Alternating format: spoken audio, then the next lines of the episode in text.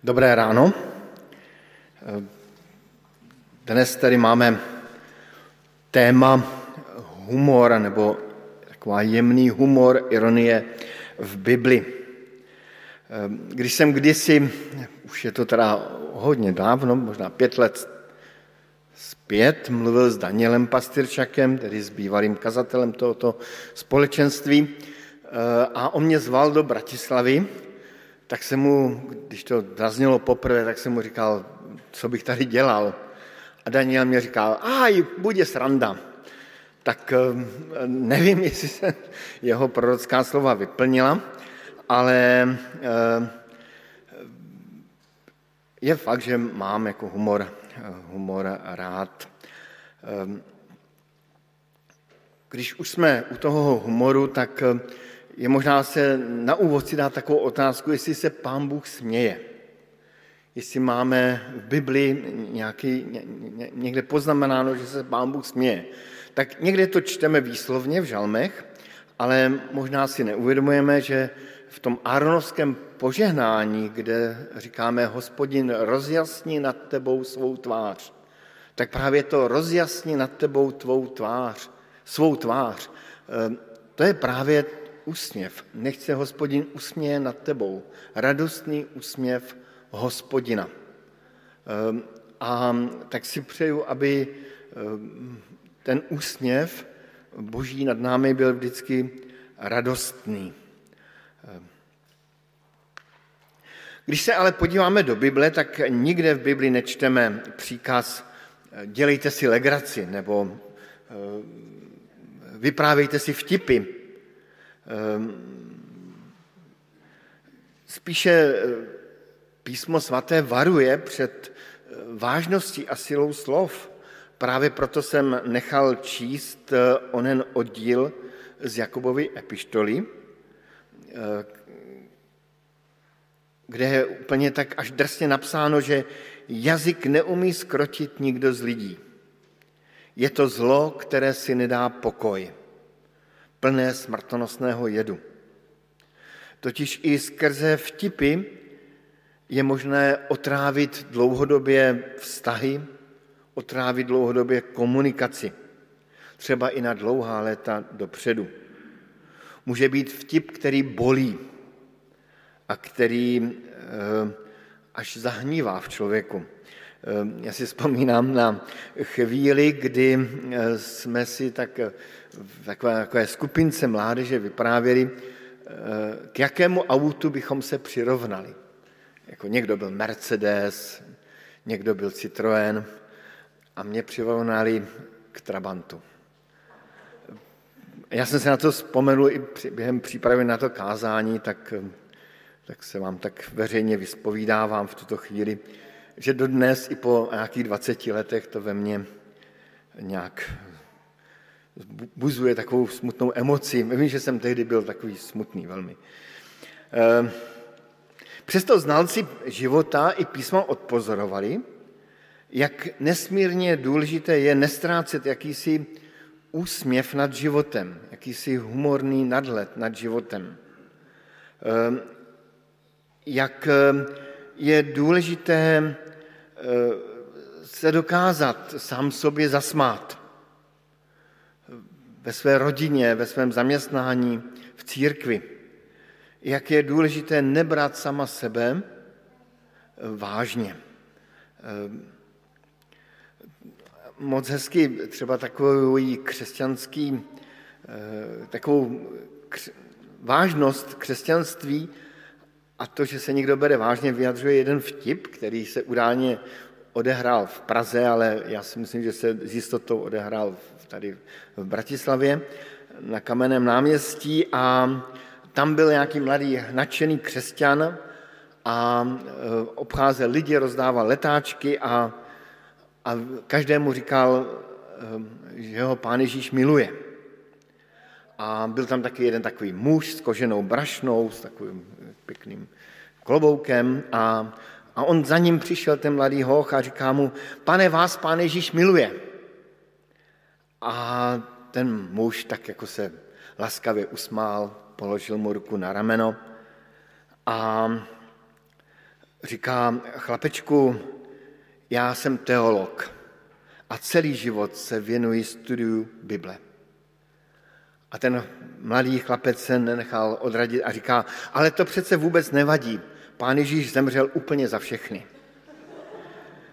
Ehm, kolik je v tom vtipu eh, schováno moudrosti a, a, a něčeho, co je potřebné pro každého člověka.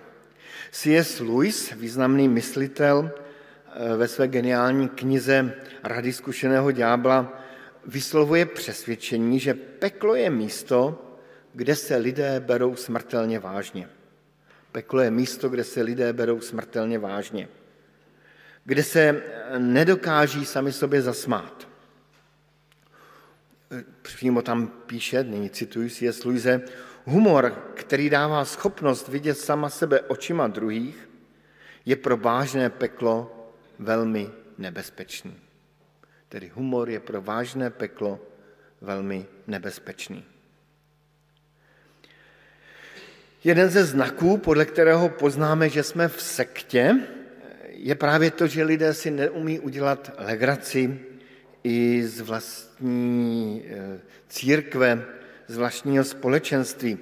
Vzpomínám si na svého velmi dobrého eh, kamaráda, katolického kamaráda, takovou jako celkem význačnou osobnost brněnské scény náboženské.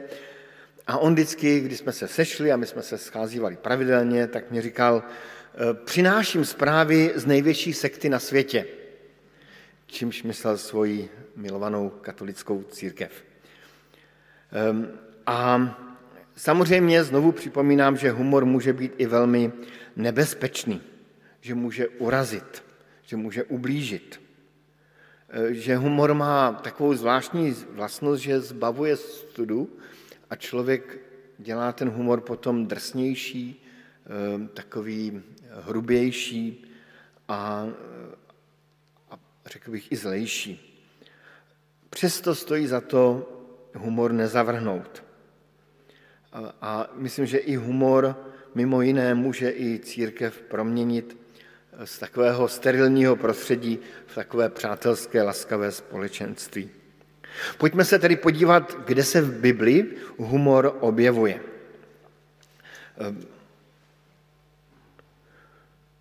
Mám za to, že Bible často používá humor. A musím říct, že ten humor je někdy až takový jako krutý, ehm, až z něho někdy mrazí, až jakoby ten boží smích z nebe je takový výstražný. Ehm, jakoby nás ten boží humor a ten boží jakýsi úsměv na rtech ehm, měl vést k tomu, abychom vzali svůj život velmi vážně, ale zároveň sami sebe nebrali tak strašně vážně. Tak připomenu několik příběhů. Klasický příběh je stavba babylonské věže. V Babyloně stavěli věž a měli přání, aby její vrchol byl až v nebi, aby dosáhl někam vysoko k Pánu Bohu. Chtěli ve své píše ti babylonští eh, se dostat a být trvale jako s Pánem Bohem. A čteme tam původní, půvabný komentář. I sestoupil hospodin, aby se podíval na město i věž. Tedy věž byla vysoko do nebe, už si mysleli, že už jsou v nebi a pán Bůh se musel sestoupit z nebe, aby se podíval na tu věž. Vidím v tom takovou půvabnou boží ironii, ale i takovou výstražnou boží ironii. O co se to tady snažíte? Když to je naprosto trapné. Um, jiný příběh, který mám velmi rád, je z knihy Soudců. Um, to je příběh Gedeona. Tam je víc takových um, až úsměvných momentů, ale ten jeden bych rád na ten jeden bych rád zaměřil vaši pozornost. A to je chvíle, kdy Gedeon je ukrytý v lisu, tedy v jakési jeskyňce malé, bojí se madiánských, tedy nepřátel toho izraelského národa, a tam v tom lisu mlátí obilí. Obilí se mlátilo obvykle venku, kde vítr vál a odvál ty, ty slupky z toho obilí, ale Gedeon byl schovaný v lisu a tam usilovně mlátil do té hrstičky pšenice, aby z toho měl trochu e, mouky a zrní. A v tu chvíli, kdy on tam v úzkosti, aby ho nikdo neviděl, neslyšel, ehm, tak v tu chvíli tam přichází boží anděl a zdraví ho kouzelným pozdravem. Hospodin s tebou, udatný bohatýre. Jako kdyby pán Bůh si z něj trošku dělal srandu a zároveň v něm viděl toho muže, který je, vysvobodí Izrael. A to se také potom stalo. A pak se to opakuje později, kdy, hospod, kdy Gedeon sám přiznává, že se bojí a hospodin mu říká, a v této své síle vysvobodíš Izrael. On se bojí a přesto já tě vysvobodím. Já si tě použiju. Nebo eh, jiný takový humorný příběh je, eh, je v době králů, eh, kdy, kdy král David, aby se zachránil před pohanským perištějícím králem Akíšem, dělá ze sebe blázna. A ten král Akíš to komentuje slovy Nedostává se mi snad šílenců, že jste mi přivedli tady tohoto, aby mě svým šílením obtěžoval? Jakoby nám Bible připomínala, že, že se v politice eh, moc nezměnilo od dobu krále Akíše až do dnes. I dnes se nám dostává lec jakých podivohodných osobností, které bychom mohli nazvat i šílenci. Ehm, půvabný eh, text potom mám rád třeba z proroka Izajáše. To je takový, takový humor, který až bolí. Je tam psáno toto. Říkáli Edom, jsme zničeni, avšak na troskách budeme znovu stavět praví hospodin zástupů toto. Jen ať si stavějí, já budu bořit. Jen ať si stavějí, já budu bořit. Tak sami víme, jak jsme dlouho eh, tady budovali komunismus a jen ať si stavějí, já budu bořit. Přesuneme se do Nového zákona. Ehm, tam je jedna taková velice smutná chvíle, kdy se učedníci mezi sebou hádají o tom, kdo z nich je důležitý. Kdo z nich je ten the best of, ten nejlepší, ten, kterého pán Bůh nebo pán Ježíš snad má nejraději. A pán Ježíš potom k ním přijde a zeptá se jich nesmírně půvabně, o čem jste to cestou rozjímali? O čem jste to cestou přemýšleli? Nenapomene je, neřekne jim, ehm, jak jste takhle mohli mluvit. O čem jste to cestou rozjímali? A jakousi boží ironii dějin vidím i ehm, v takovém tom velkém příběhu biblickém, což nám zjevuje ehm, i kniha Zjevení, ta poslední kniha Bible, Zjevení Janovo, kde, když čteme o tom slavném Armagedonu, kde, kde má dojít k té poslední bitvě, na kterou nás vždycky připravují naši přátelé Světkové Jehovovi, tak, tak když jsem to četl, tak zjistíme, že ta bitva v podstatě bude velmi velmi úsměvná. Sjedou se tam všechny armády světa. Přijedou tam tanky, rakety, i ty nejlepší, úplně nejposlednější, naváděné um, digitálně. A všichni se těší, že se spustí poslední bitva proti hospodinu. A Bible ten příběh popisuje slovy, že tam prostě proletí anděl, a jenom řekne, stalo se. A to je celé. Nic víc. Žádná bitva, žádná krev. Stalo se. Prostě jste na špatném místě. Už jste prohráli dávno. Jako kdyby se pán Bůh smál z nebe. A to je jakýsi princip, který se táhne celou historií. Že první budou poslední a poslední budou první. Nakonec i v tomto principu je jakýsi úsměv boží. Jak se ti první snaží o to, aby byli opravdu první, ale jsou dávno poslední. Sám přemýšlím často nad tím eh, příběhem spásy, jestli v tom, i v tom příběhu spásy není jakási boží ironie. To konečné vítězství boží se děje na kříži. A to Kristovo vítězství, které se už stalo, tak ehm, není nějakým zápasem, dlouhým zápasem nějakých nebeských bytostí nebo pozemských bytostí. V podstatě, když Kristus umírá na kříži, tak zlo, ten zlý ďábel, nebo to zlo tohoto světa, zdánlivě poráží Božího syna. Bůh je ukřižován. Je definitivní konec. Skoro bych řekl, že peklo eh, skákalo radostí, že tam měli velké pekelné hostiny, protože konečně je, ubi, je, při, je přibitý na kříž ten, ten Kristus.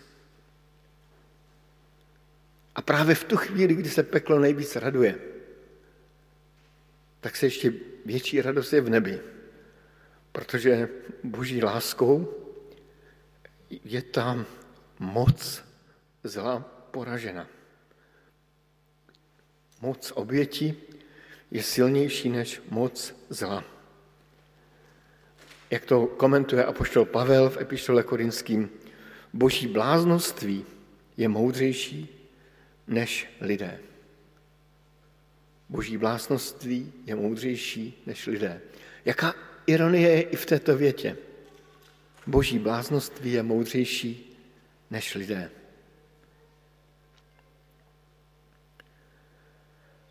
Tak ehm, tedy berme, ehm, berme humor jako takový zácný boží dar, který nám dává schopnost nadhledu nad celým životem, nad celým světem. Možná právě ve chvíli, kdy nás lidé štvou, nebo když jsme nešťastní sami nad sebou. Jak, jak ten humor může eh, působit jako takový dobrý ventil – vzpomínám si na, na, na takovou tragickou chvíli. Ehm, v jedné domácnosti se rozbil talíř. Naprostá tragédie. Manžel pěna u úst a manželka sbírá střepy, říká, děcka, my už asi nebudeme z čeho jíst, my budeme jíst jenom z hrnců. A najednou se ta atmosféra tak jako uvolnila, uklidnila. Prostě se nic tak hrozného nestalo jenom je talíř rozbitý. Je fakt, že humor nezmění vážnost situace a je fakt, že se nestačí jenom věcem a průšvihům smát. Je potřeba ty problémy řešit. A že humor může přejít do lehkovážnosti, ale přesto jakýsi úsměv nad životem um, pomůže v takové lepší orientaci. Ehm, tady asi by se hodilo vložit odpočinkově další takový církevní vtip, který se vypráví na Ukrajině, kam rád jezdívám. Ehm, čím jedete víc na východ, i na Slovensku, ale potom ještě na Ukrajinu dál, tak tím víc tam roste pověrčivost. A e, říkali mi tam kazatelé místní, že, že je to hrozné, že se tam opravdu lidi bojí a, a že se tam vypráví tento vtip a mně přišel velmi vtipný. Ehm, dvě sestry se chystají na nedělní bohoslužby. Ty sestry jsou z baptistického sboru, tady z podobného sboru, jako jsme my. A, a nakonec ta jedna sestra nepřišla. A tak po bohoslužbách volá ta druhá sestra a říká, prosím tě, co se stalo? Že jste přišla na bohoslužby. A on říká, no já už jsem byla oblečena, měla jsem všechno na sobě, vyjdu ven z domu a černá kočka mě přeběhla přes cestu. No tak jsem se musela vrátit. A ta druhá sestra říká, ty seš hloupá, to jsem měla zavolat, já bych ti vysvětlila, že si máš třikrát uplivnout a mohla si na bohoslužby. Ehm, prý tak to vypadá tam, kde si na východě.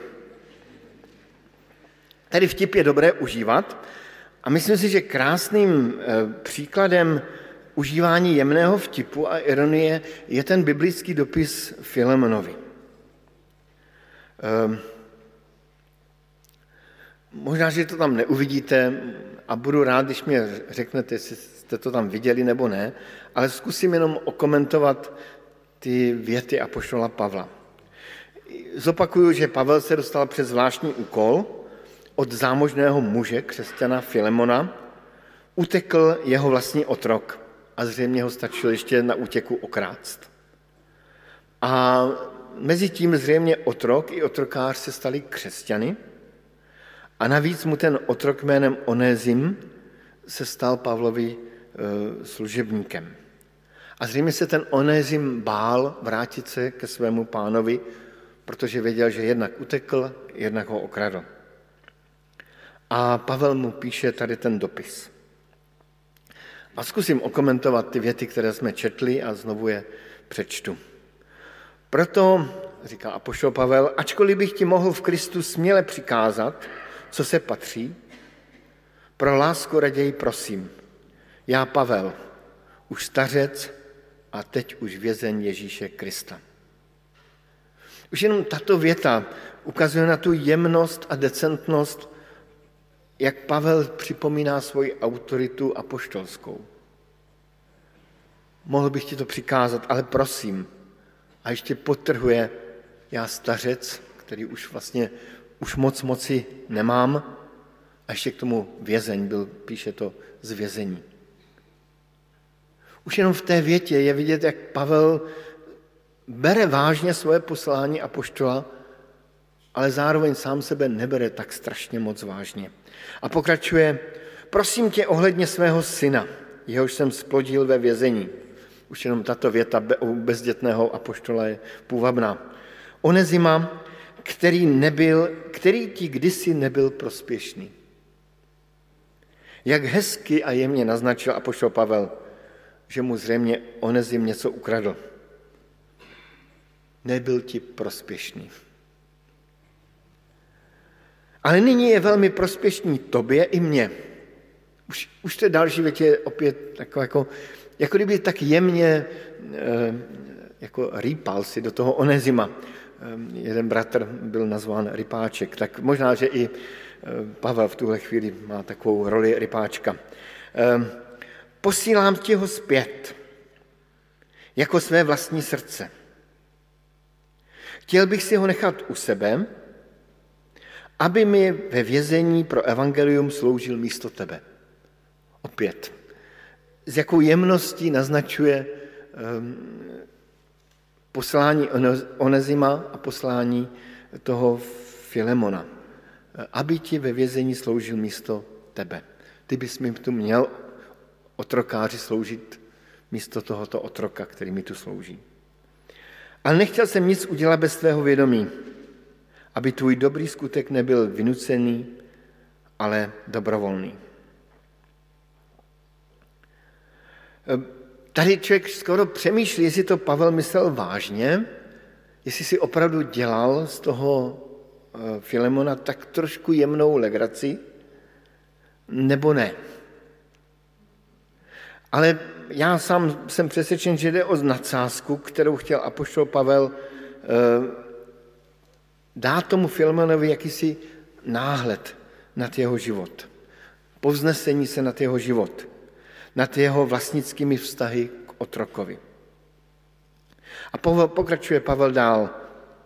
Snad proto ti byl navždy vzdálen, eh, na čas vzdálen, abys ho přijal navždy zase si tak pohrává s těmi, s těmi osudy a poštol Pavel. Aby ho přijal navždy ne jako otroka, ale jako někoho, kdo je více než otrok. Tvůj milovaný bratr. Zase s takovou jemností naznačuje, kým ten onezim pro něj má být a bude. Je mi obzvlášť drahý a čím spíše tobě, ať už v lidském smyslu nebo v pánu. Máš-li za mě společníka, přijmi ho, máš-li mě za společníka, přijmi ho jako mě. A pokud ti způsobil nějakou škodu a něco ti dluží, přičti to mně. Toto ti píšu já, Pavel, svou vlastní rukou, velkými písmeny. Já ti to zaplatím. A snad ti nemusím připomínat, že mi dlužíš i sám sebe. Zase ten závěr bych řekl, že je úplně grandiózní. Pokud ti něco dluží, přišti to mně, chudému starci, který je ve vězení a čeká na popravu. Já ti to zaplatím, říká Pavel. A pak dodává, že ten dluh toho Filmona je mnohem větší. Dlužíš mi sám sebe. Jako by připomínal i to podobenství Pána Ježíše o tom dlužníkovi a, a o tom eh, pánovi. Za mě je ta formulace úplně geniální a vede Filemona jako křesťana k tomu, aby si vzal, aby se plácel tak nějak lidsky do hlavy a řekl si, jasné, tady je úplně všechno jasné, musím toho Onézima přijmout jako svého bratra. Teď vlastně já něco dlužím i tomu samotnému otrokovi. Když znovu ten dopis čtu, a když jsem ho znovu četl v atmosféře doby, ve které dneska žijeme, tak si dovedu představit, že by tu epištolu někdo bral jako nevhodnou, manipulativní, pokořující, politizující, málo otevřenou. Já jsem kdysi toto kázání, i když v jiné formě měl ve Frýdku místku a jeden mladý bratr mi k tomuto kázání napsal velmi dlouhý komentář, kde mi pod bodu, bod po bodu vysvětloval, jak jsem se všude mýlil. Já jsem mu bod po bodu vysvětloval, jak jsem to myslel a on mi znovu psal, jak jsem se velmi mýlil. Já jsem z toho byl tak zoufalý, že jsem to poslal předsedovi studijního odboru k posouzení to kázání a už nevím, co mi napsal naspět, ale myslím, že to bylo v pořádku. Ehm, ale uvědomil jsem si, že ten mladý muž tehdy byl možná člověk, který si neuměl dělat legraci sám ze sebe, který bral sebe i život smrtelně vážně. Podobně jako jiný mladý muž, který přišel do jednoho zboru církve batrské a uvítal ho tam nějaký jiný muž a, říká, a tak se seznámili a říká mu, tak jako nějak se prostě seznamovali a ten návštěvník nový, který tam poprvé přišel, říká, víte, já hledám to správné společenství, které bude prostě jako to správné boží společenství. A ten průvodce, který ho uvítal ve sboru naší církve, mu odpověděl velmi drsně a říká mu, víte, to ani nehledejte. Jakmile tam přijdete vy, tak už to společenství nebude správné. A za týden ten muž přišel znovu a vyhledal tohoto muže a říká mu, vy jste měl úplnou pravdu. A možná tam chodí dodnes. Tedy eh, určité vtipné formulace, vtipný dopis, kde dokážeme vystihnout tu míru, může opravdu eh, posloužit. Může prolomit ledy, nastavit zrcadlo, uvolnit atmosféru. Tady jsem si musel vzpomenout na několik příběhů. Vzpomínám si, jak jsme byli na puťáku mládeže a, a vznikla tam velká hádka, která doslova rozdělila skupinu 30 lidí na dvě strany. Jedni tvrdili, že, se, že desatero je závazné, druhý tvrdí, že desatero už není závazné, protože je zrušeno Kristovým zákonem. A teď jsme se tam hádali. A nynější místo předseda Rady Církve Bratrské v Čechách řekla, ale měli bychom v lásce, měli bychom v lásce. A jedna sestra k němu přiskočila, začala ho objímat a říká, máš pravdu, broníku, v lásce všechno. A tak se ta atmosféra tak jako uvolnila a byla klidná a myslím, že dodnes nevíme, jak to vlastně je správně. Vzpomínám si na jinou eh, humornou situaci, když jsem byl přijímán do sboru a byl jsem tam jako, jako eh, adept na křest a byl jsem na staršostvu a z nějakého důvodu, který nebudu vysvětlovat, došlo před mými očima jako rozsáhlé hádce na brněnském staršostvu, ehm, který křest je lepší, jestli pokropením nebo ponořením v řece nebo v bazéně.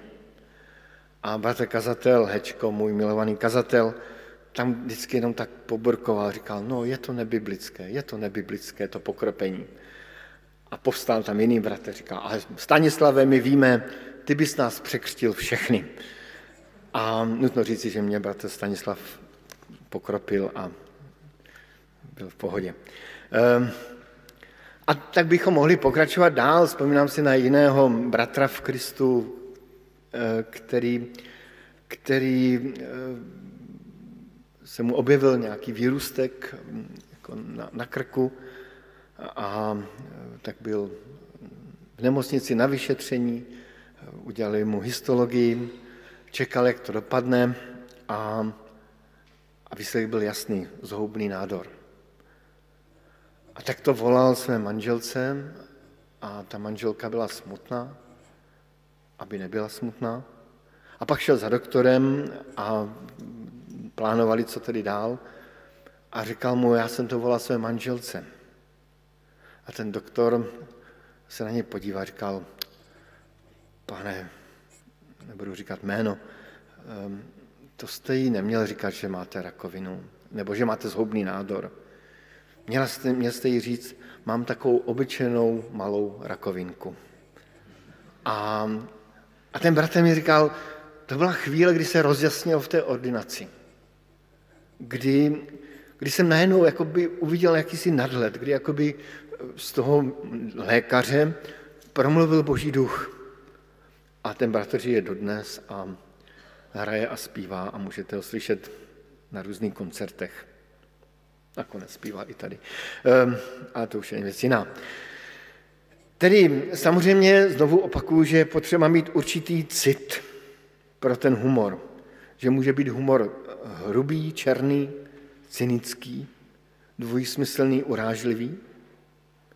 Že je potřeba pamatovat na ten verš, který radí apoštol Pavel, že vést hloupé, sprosté a dvojsmyslné řeči se nepatří.